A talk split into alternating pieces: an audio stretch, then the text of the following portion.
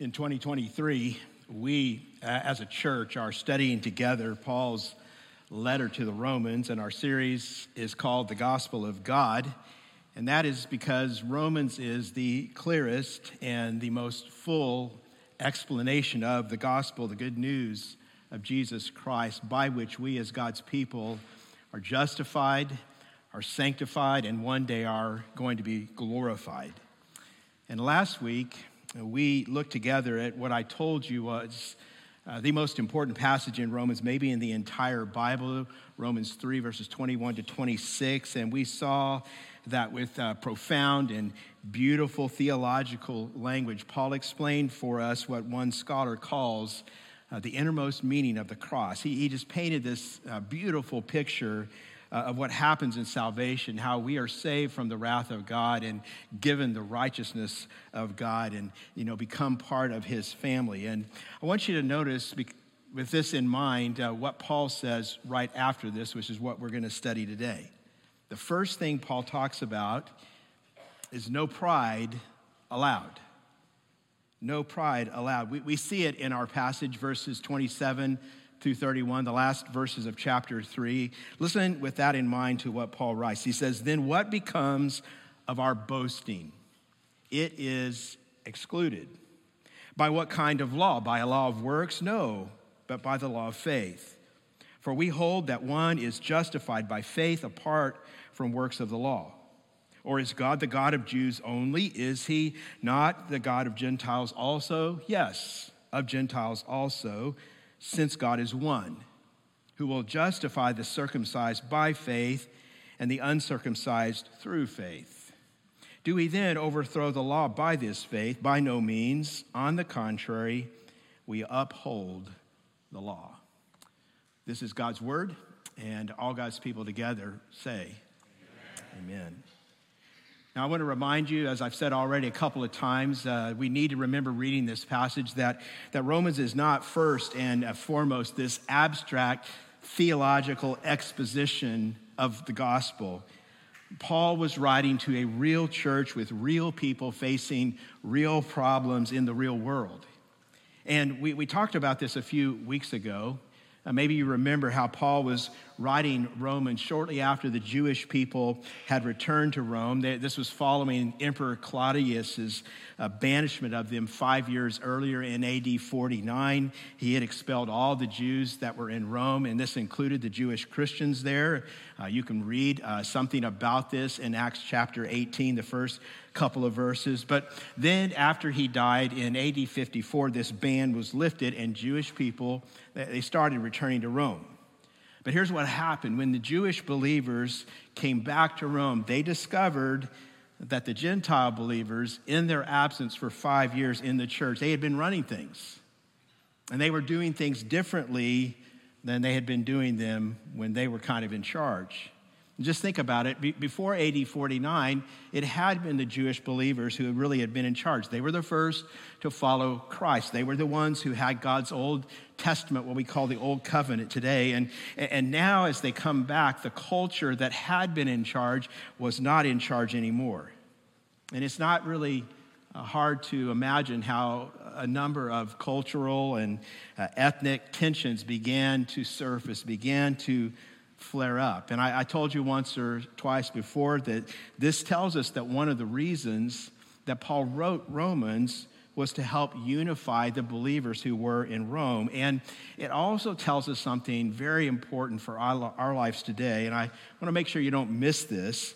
We're going to be seeing this in a lot of detail further on in Romans, but I want you to see Paul's response to relationships and relational conflicts.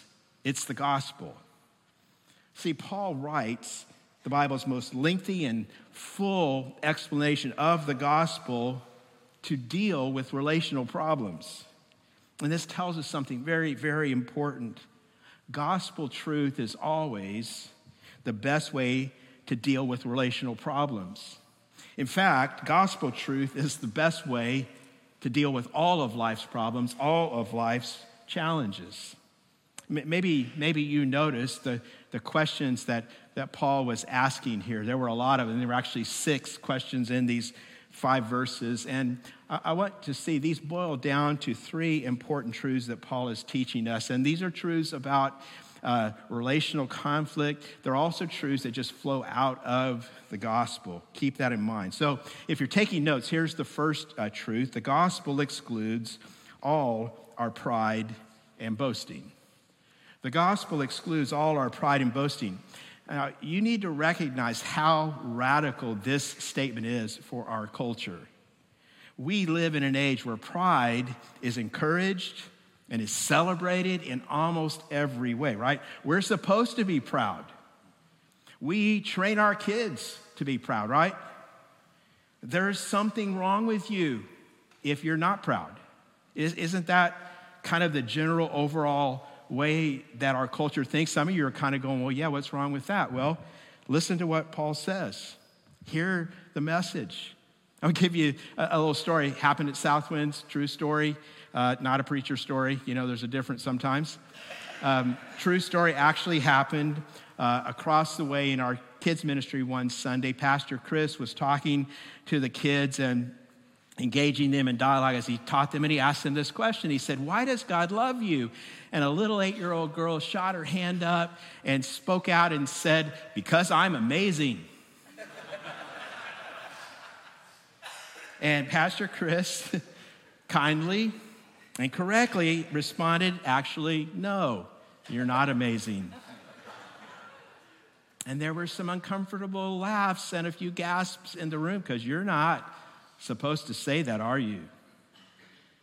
Pastor Chris continued, he said, You're not amazing, but you are loved. You are loved. He said, God's amazing because he still loves you even though you're a sinner. And he went on to explain to the kids why that's so important. And I'll just tell you the thing is, if you don't think you're a sinner, if you think you're amazing, you're not going to think you need amazing grace. You're, you're not going to think you need a Savior. And our culture has this so backwards, and some of us have bought into it so much. Some of you right now, you don't like what I just said because you think you're supposed to tell your kids all the time how amazing they actually are. And I want to be really clear the Bible doesn't tell that, us that we are to denigrate our children, that we are to diminish their value. They are of eternal value, like every person. Why? Because God created them and Jesus died for them. That's where their worth is. But Jesus, never forget, did have to die for them. Their worth, and here's the problem, is not in self worth. Their, their worth is in God's love. And you can have true value and, and a true sense of worth and acceptance that stays with you no matter what happens in this life. But it only happens when that is rooted in who God is and not in who I, I am. Does that make sense? Are, are you tracking with me here? Are you picking up what I'm putting down? You know? So the gospel excludes all pride, it excludes all boasting. Look again at verse 27. Then what becomes of our boasting? It is excluded. By what kind of law? By a law of works? No, but by the law of faith. So Paul says, well, how is boasting excluded? Is it excluded by a law? Is there a law that commands you, thou shalt not boast? No. That's not what the gospel does. The gospel excludes boasting by undercutting the very basis of pride. You were not saved by anything you did, right? Good place for amen there, vigorously. You could not keep the law. You fell short of the glory of God. You were a miserable failure. There is none not righteous, no, not even one. No one who understands, no one who seeks for God. Go back a couple of weeks and listen to what Paul says back there in, in the first part of chapter 3. See, the gospel reminds us that we were so bad, Jesus had to die to save us. And see, that is what destroys the basis of pride. You know, Paul he, actually talks about boasting over 15 or 50, 50 times in his letters. It's a, it's a big deal for him. And, and I, I could preach like a whole series, I think, on boasting. But the root idea in the Greek word translated boasting is to glory in something. It also has the idea that you're putting your trust in something. It has the idea that you speak words of praise. You know, the, the, the pride you have in something issues out in words that come out of your, your mouth. And it's kind of an interesting thing. Maybe you've noticed this. The Bible says some boasting is good. 1 Corinthians 1.31 says, let him who boasts boast in the Lord. Similar thing is said in Jeremiah 9. You can check that out too. And I think this, this tells us something very significant that we were actually created to boast, that God wired us to want to, just instinctively, reflexively, to honor and to marvel at and to be amazed by and to speak words of praise at an object that is worthy. But we were not created to be amazed at ourselves. God wired us to boast in Him, to glorify Him. Galatians 6:14, Paul also says, "May I never boast except in the cross of our Lord Jesus Christ, through which the world has been crucified to me and I to the world." I'm going to boast about the cross, Paul says, what the cross has done in my life. Now, think about it. Why is boasting bad? I mean, what has Paul been telling us for most of the first three chapters in Romans, I mean, where we've been for weeks and weeks now, what, is he, what has he been telling us our greatest problem is? It's sin, right? What's the root of sin? Where does sin come from? You ever really thought of that? Now, if you stay in Romans, you go back to Romans chapter 1, we see that Paul says that sin is exchanging the glory of God for something else. Pay attention to that. What do we put in God's place more than anything else. Any of you people have a, a mirror like in your purse or something like that? If you want to, you can open it right now and see the answer to my question. right? We, we put ourselves, right? We, we, we put ourselves in God's place more than anything else. And what that tells us is the root of all our sin is pride. And pride is a form of self worship which means pride is idolatry. Do you see that? That means that pride is at the root of all sin and evil, that pride is at the root of all pain and suffering and brokenness in this world. It's pride. That's the problem that leads to our sin. And actually, think about it, we cannot be saved, right? We, we can't be saved unless we turn from our pride, unless we turn from our boasting. We cannot be saved unless we leave our glory and we start living for God's glory. See, boasting works right against that. It, it runs against that, doesn't it? There, there, there's no room in the Christian life for boasting.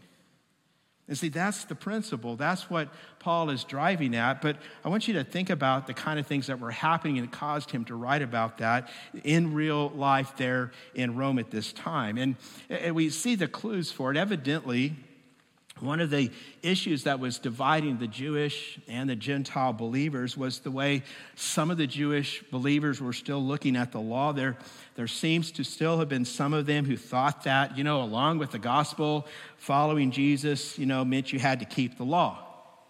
There was still some of that religious mindset that we talked about a couple of weeks ago. I obey, therefore I am accepted.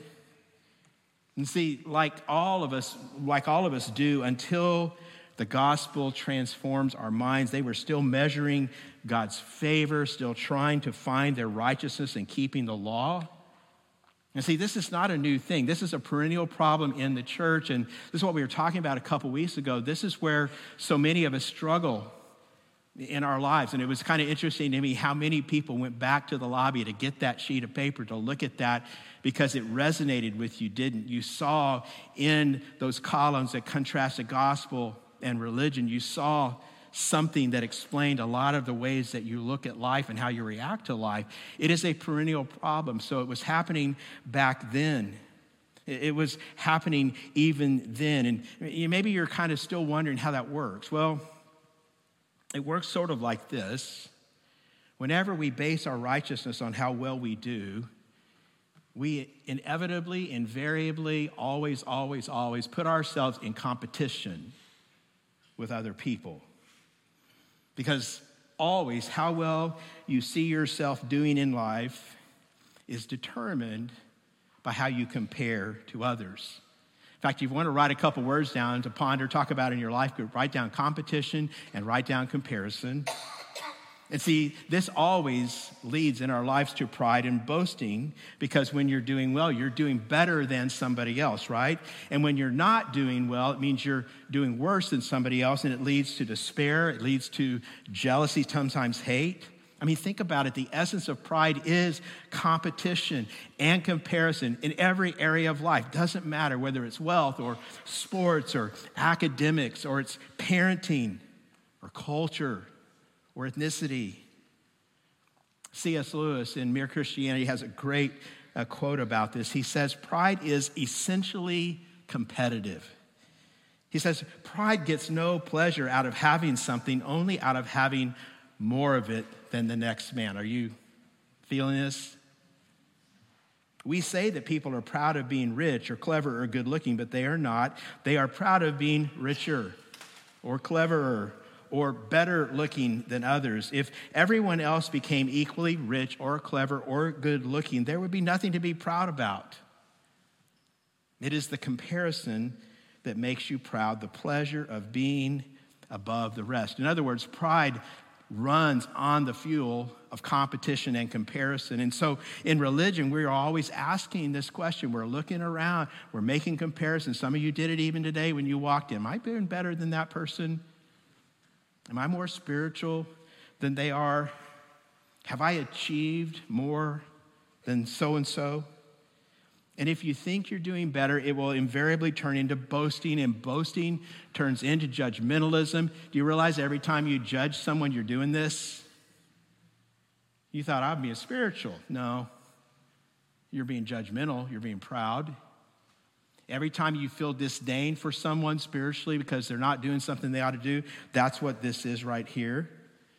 And then on the other hand, when you're not really walking with the Lord so well, you're not doing better, that, that makes you feel inferior. Sometimes you get jealous of other people. It eventually can turn into hate. I'm about to really get into um, meddling right now, okay? So just kind of buckle your seatbelt pull up your big boy pants, whatever you got to do. I want to ask you a question, serious question. And I'm just going to give you permission ahead of time just because I'm trying to cause trouble right now. I really am. You can elbow the person next to you if they really need to hear this, okay? But then that means they get to elbow you back. Do you struggle with hearing any kind of criticism? And all God's people said, ouch. See, if you're a person who, I mean, nobody likes it, that's fine.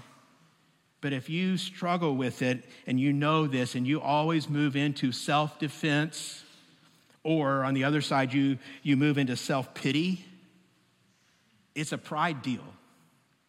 It's, it's because your identity is based on you being seen a certain way. And so if anybody challenges that, that your sense of your own goodness, they are challenging your identity, who you are. And so criticism either devastates you or you get real defensive and you start compiling a list of all the other things that that is, person is doing, what's wrong with that person is criticizing you. Anybody good at that one? See, your righteousness this is, this is your righteousness. Your righteousness has been attacked, and so you have to defend yourself. Some of you don't maybe do it like this. You just move into silence and you silently resent who, whoever you think is making you look bad. And so it's that guy at work, you know, he gets the promotion instead of you, and you go, Yeah, but I'm a better dad. He is. Or maybe for some of you moms, it's that mom, you know her, always posting her perfect little pictures on Instagram of her perfect little kids, all in their perfect matching outfits, you know, with their perfect cookies baked fresh every day in her perfect stupid kitchen. right? Don't act like you don't know what I'm talking about. And you find yourself thinking, I just hate her, and, and you kind of secretly hope she has marriage problems, you know? Do you understand that stuff like this? Don't look at me weird. You guys do this, right? I know you do this, whether you say you do or not. You do this. Because we all do this. See, this comes from having an identity built on our goodness. In fact, when our righteousness that we establish, our pride, our boasting comes from our law keeping, we usually live in denial about our flaws. We, we can't admit our flaws, even to ourselves, because that would undermine our sense of goodness. And so when Paul asks this question, by what kind of law, part of what he's saying is that everybody lives either one or two ways uh, by the principle of law, this law of works, or we live by the law of faith. And it's kind of an ironic way of putting a little twist of irony here to call the law of faith. He's really more talking about principle. And, and I think that almost everyone here, we know the doctrine, we believe the doctrine. We would say, if you've been around here very long, you know this and you believe it. You know, we would say, I'm saved by grace through faith, not by works. You, you believe that, you really do. And Paul's question would then be then why are you boasting? Why are you comparing yourself to other people? Pride, he says, is excluded. Paul says the law of faith is what the gospel requires.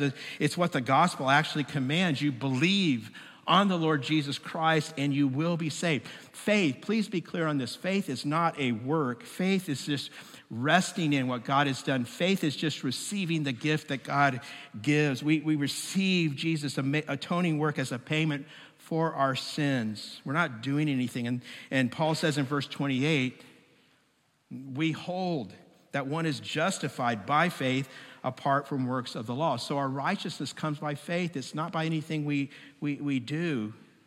He's saying, since we didn't do anything to save ourselves, then how can we boast? What do we have to brag about? What do we have to feel proud of? And the answer is nothing. We're no better than everyone else. Have you already forgotten what it said in verse 23? For all have sinned and fall short of the glory of God. All are justified, Paul says, now by grace through faith alone, in Christ alone. Here's what I want you to understand, and it'll change your life if you get it. The gospel destroys pride. And to the extent that we have pride in our lives, to that extent, the gospel has not yet penetrated and permeated some parts of who we are. It's a lifelong project. See, the gospel destroys pride. The gospel should produce humility in every Christ follower because it, it destroys that pride that makes us think, I'm better than that other person. And a lot of us, we, we will think that and we'll go on to say, Yeah, I know we're all sinners. I know we all fall short of the glory of God, but I believe, I believe in the Lord Jesus Christ that my sin is forgiven and I'm not as bad as that guy. I'm better. The gospel destroys that kind of pride. Let me flesh this out relationally. The gospel destroys the pride that prevents us from confessing our sins to one another. Anybody here like you're congenitally incapable of saying you're sorry? Don't look. If you are a person who almost never says it, or if you do, no one really gets that you're saying you're sorry. This is a pride issue. Well, why won't you admit that? All have sinned and fall short of the glory of God. We're all in the same place.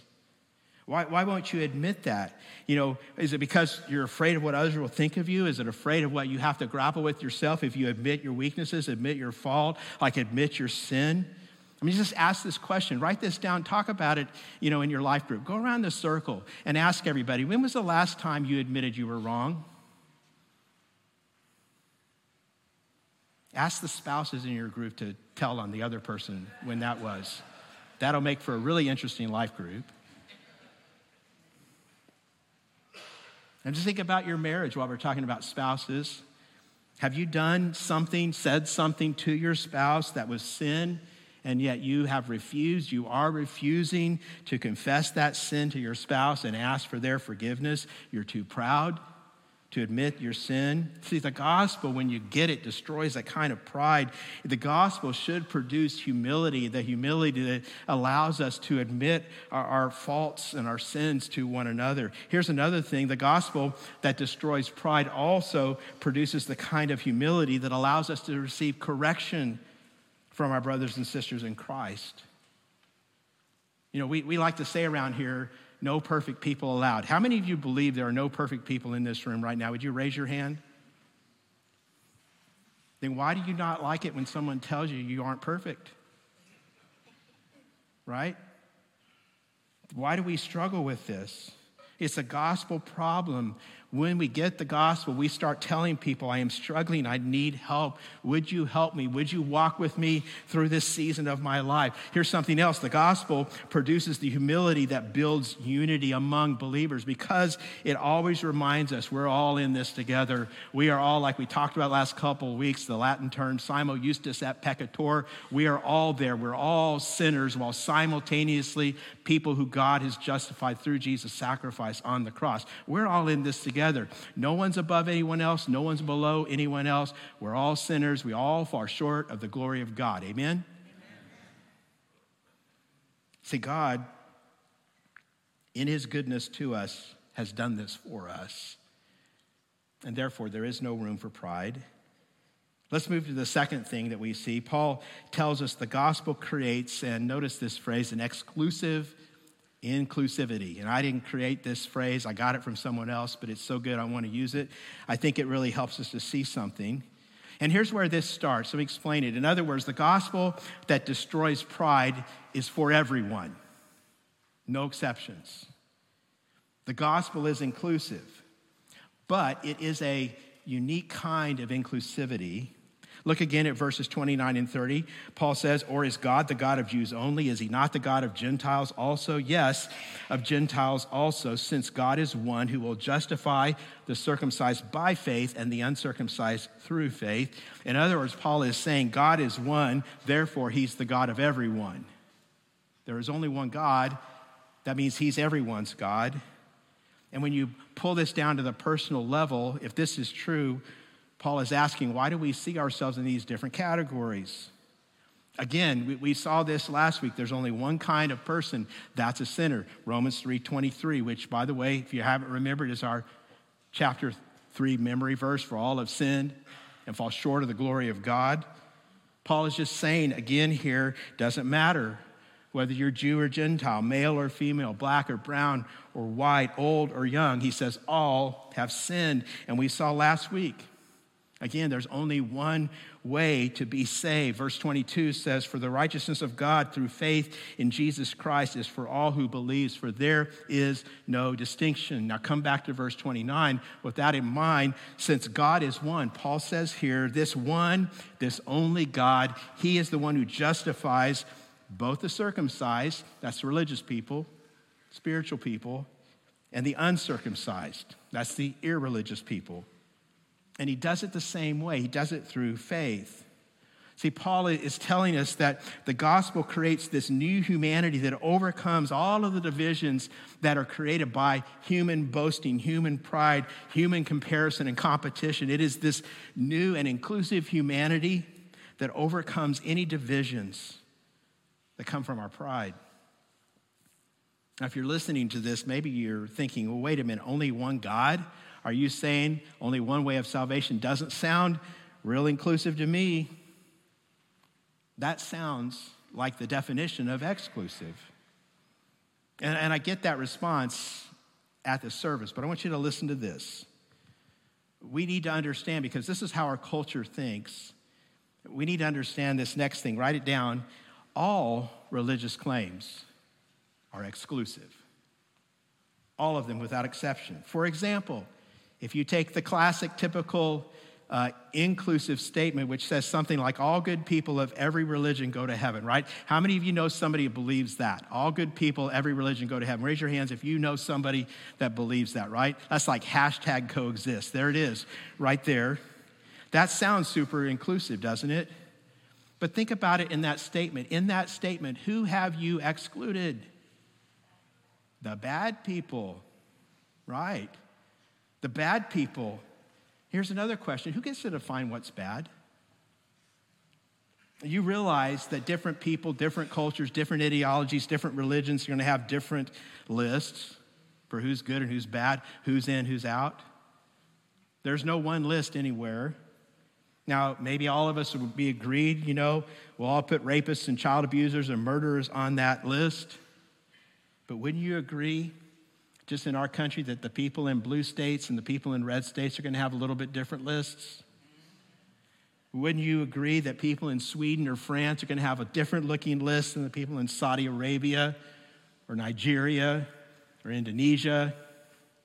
See, the point is, we all have a list. Say we all have a list. And some people are on your list and some people aren't. Even if you say they all are. Maybe you hear this, you say, Well, I'm not really religious. I don't ex- exclude anyone for any reason, but you still have a standard for what's a good person, and you need to get honest with yourself about it. All religions, all moral viewpoints end up eventually being exclusive. Everyone has a line for who is in and who is out. Does this make sense? But the gospel of Jesus Christ is a different kind of exclusivity. Because the gospel teaches that our acceptance with God is not based on anything about us. We are not accepted because of our moral record, because of our education, because of our marital status, or our race, or our political viewpoints. God gives salvation solely by grace as a gift to all who will repent and receive it in faith. You could say all religions are exclusive but Christianity is the most inclusive exclusivity that there is. And it's a fascinating thing to go back to the New Testament when you understand some things and you see that what made the gospel in the first century scandalous was that not who it excluded, but who it included. See, back in the first century, you've heard me talk about this a couple of different times. Um, a Jewish man would pray, like every morning, uh, a prayer like this Thank God I'm not a woman or a slave or a Gentile. That, that was a prayer. People actually, they actually prayed and they felt really, really good about it. Maybe you remember it wasn't too long ago, I was telling you the story that comes from the book of Acts, where, where Paul, this Jewish rabbi, travels to the city of Philippi and he begins to share the gospel there. And the first three converts that he reaches, you can look it up, Acts 16, were Lydia, a woman, and then a slave girl, and then the prison guard, a, Jew, a Gentile man.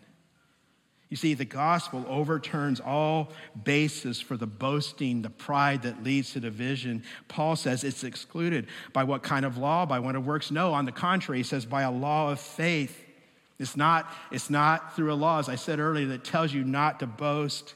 It is through undermining the very things that cause division in the first place. And by the way, in case it hasn't been clear, don't just think of seeking righteousness, justification, or keeping the law in strictly religious terms because all people, religious or secular, seek justification and righteousness.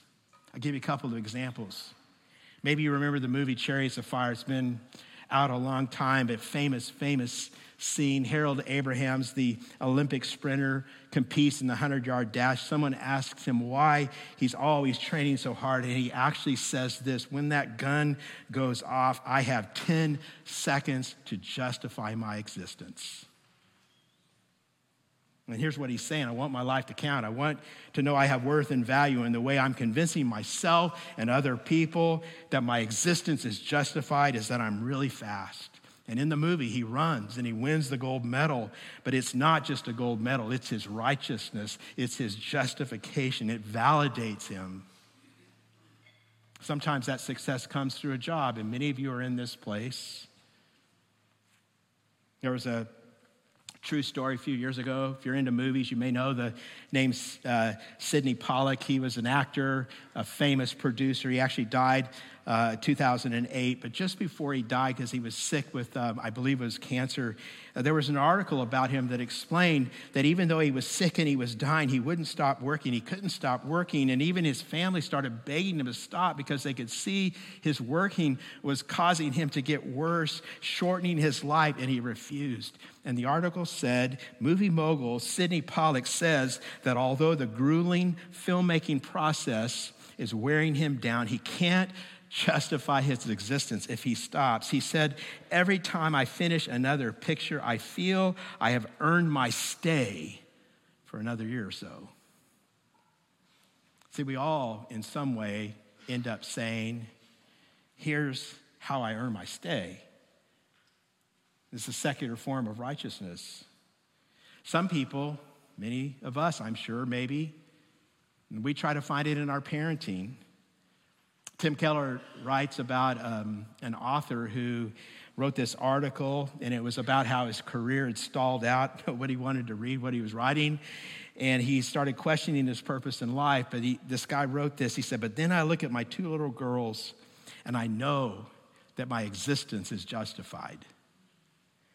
In other words, being a good dad, that justifies his existence. And you know, I think a lot of us parents find ourselves there. Our, our, existence is justified by raising our kids and enabling them to be successful. But I want to tell you something if you've never thought about this before, if your children are your righteousness, if your children are your justification, you will crush them eventually.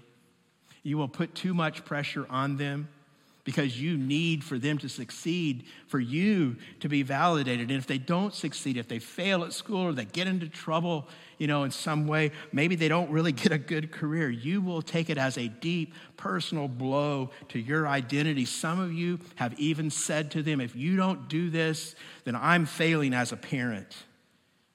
And what some of us don't understand is when we think like that and talk like that, our desire for their success is not about them, it's about us. It's selfish. We need them to succeed for our righteousness.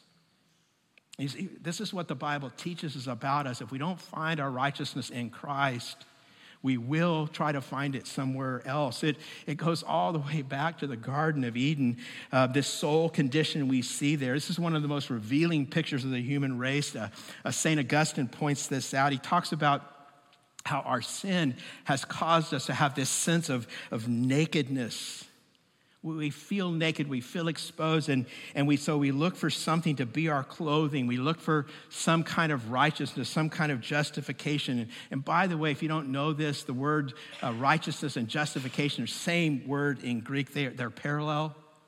We're always looking for something to clothe us, to make us feel whole. Charles Spurgeon, the uh, 19th century British uh, Baptist pastor in London, once uh, gave this famous quote, and he, he was talking about how he saw several places in 19th century London society where, where, where pride caused division. It's, it's amazing how true this still is today. Here's his quote He said, Be not proud of race, face, place, or grace. I mean, think about it. We have the pride of race still with us, still with us. For many people, their ethnic identity becomes a way of distinguishing themselves above others. Jews in that day, pride in their Jewishness, the Romans, pride in their Romanness. This led to racism, what we would call it today. It led to superiority, sometimes to xenophobia. Today, people, you know, can take pride in their nationality, pride in their ethnicity, pride in their cultural identity, and that's not all wrong because all cultures contain something of, of God's creative power, can reflect His glory. It's okay to delight in the things that are good in our culture.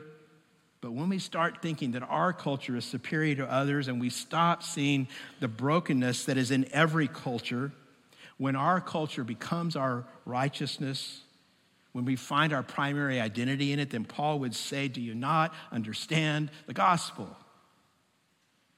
Because the gospel tells us there is only one race of people the sons and daughters of Adam and Eve, and we only have one core problem, and that is sin. All have sinned, Paul says. There is no distinction, and we only have one hope, and that is the blood of Jesus that cleanses us from our sins. And it doesn't matter who we are, whatever our ethnicity or race, there is no distinction. Boasting is excluded, and any kind of ethnic superiority that any one of us has is antithetical to the gospel.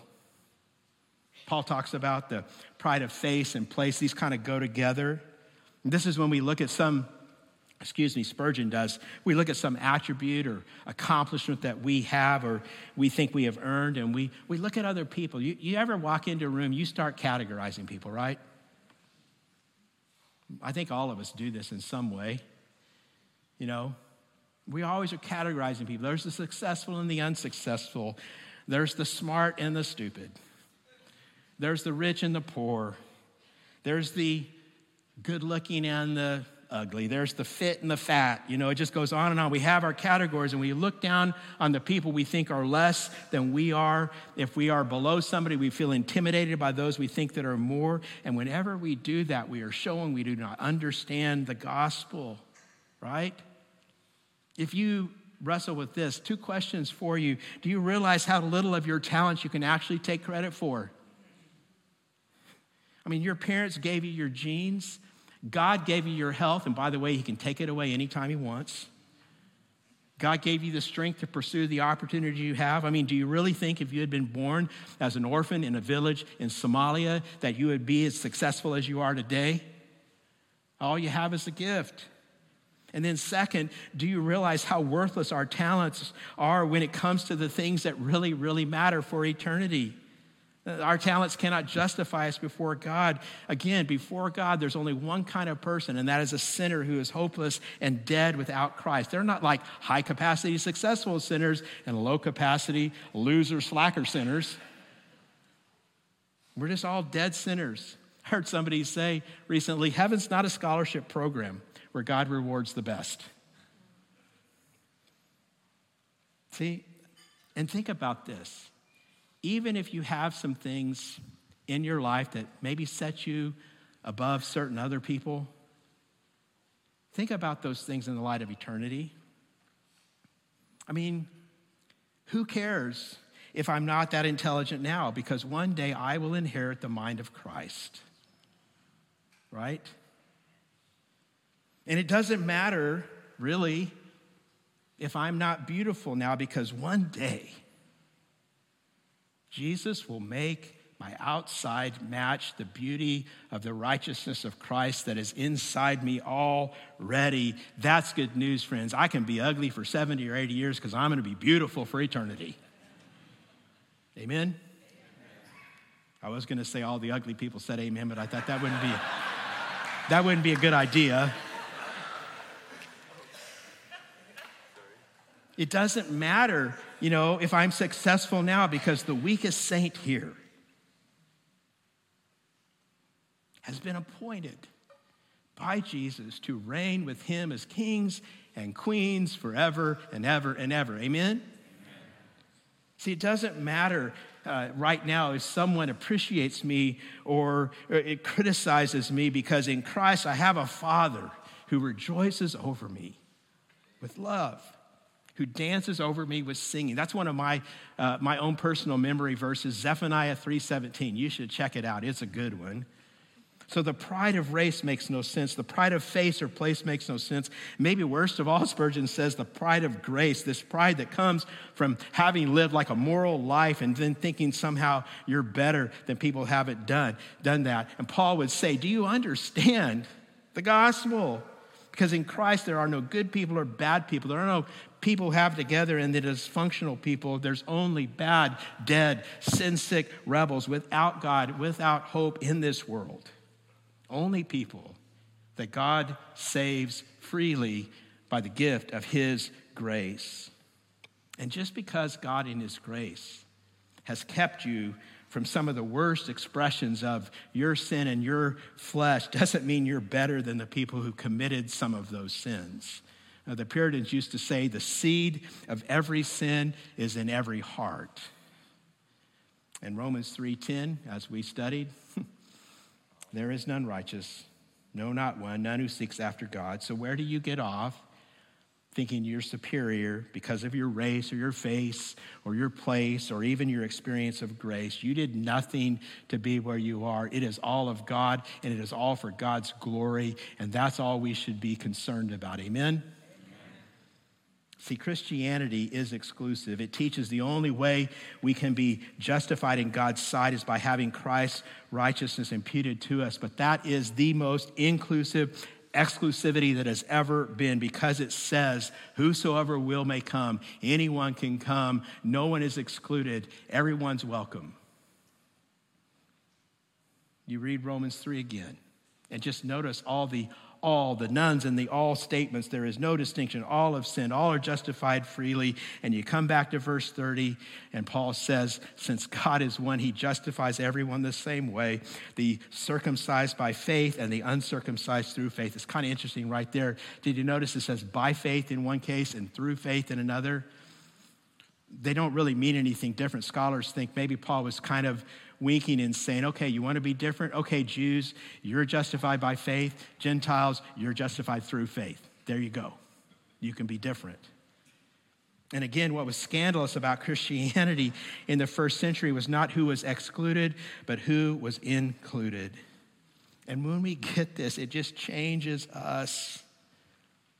We don't boast anymore. We're humble.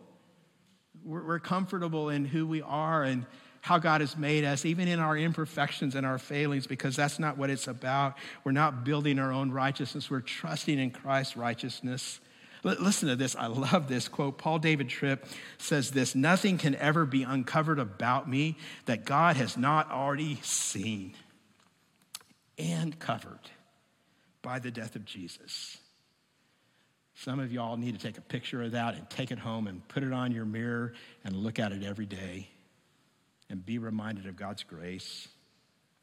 See, where is my boast? Is it in my race or my face or my place or even in God's grace? See, anytime we boast, we are forgetting the gospel and it will lead to problems. But when we go when we boast in the gospel, then we become the most inclusive community the world has ever seen. Really quickly, number 3, the gospel calls us to obedience to God's law. The last verse, uh, Romans 3:31, do we then overthrow the law by this faith? By no means. On the contrary, we uphold the law. And Paul ends this chapter by dealing with one more objection that he anticipates would come from his Jewish listeners. People who might be saying, Paul, you're so hard on the law. You're like saying the law is worthless. Paul says, No, no, no, not at all. He says, I'm the one who's upholding the law. And what we talked about recently was the law reveals God's character to us. It, I, I said last week, it functions like a mirror that shows us how far, far short we fall of God's glory. It drives us to God's grace. And Paul is saying, once we've been driven to God's grace, then out of gratitude and love, we develop the desire to become more like the God who has shown us grace. And so we go to God's law to learn how we can be like him. Here's one more quote. Jen Wilkin, Bible teacher, says it this way The law drives us to grace, but grace drives us back to the law. The law drives us in desperation to grace, but when we experience grace, it drives us in devotion back to the law so that we can become more and like the God that the law reveals, the God who has shown us grace, the God who has saved us and made us his own. See, one of the ways that you truly know you've experienced God's grace is that you deeply desire to obey God's law. Grace and law are not pitted against each other. You, you won't be asking, How little of God's law do I have to obey? And God will be okay with it. You will want to know how you can obey God more and more. You will not want to boast in yourself, but only in God, only for God's glory. You won't want to boast about your righteousness, your justification, but about Jesus' cross. That's where we find true righteousness. That's where we find real, lasting justification. And that is why the cross, that is why God's grace, God's gift of righteousness that has been given freely to us, his people, that's why it all together means there is no pride allowed in God's kingdom.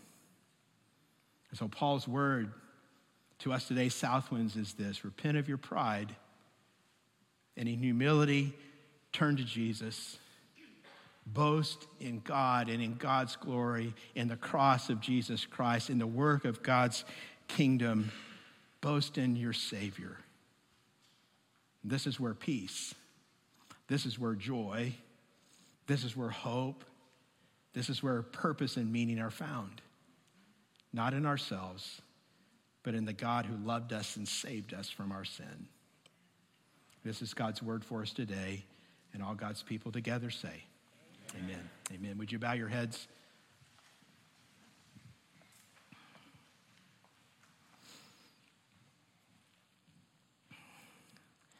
Father God, we give you thanks today that you loved us so much that even when we were rebels, sinners who deserve your judgment, you, in your love and your grace and your mercy and your patience, you reached down to us. You sent your son, and Jesus gave his life, paying the penalty we deserve so that we could live the life that only he has earned. We're not orphans anymore, Father. We are, we are sons and daughters because of your love and your grace.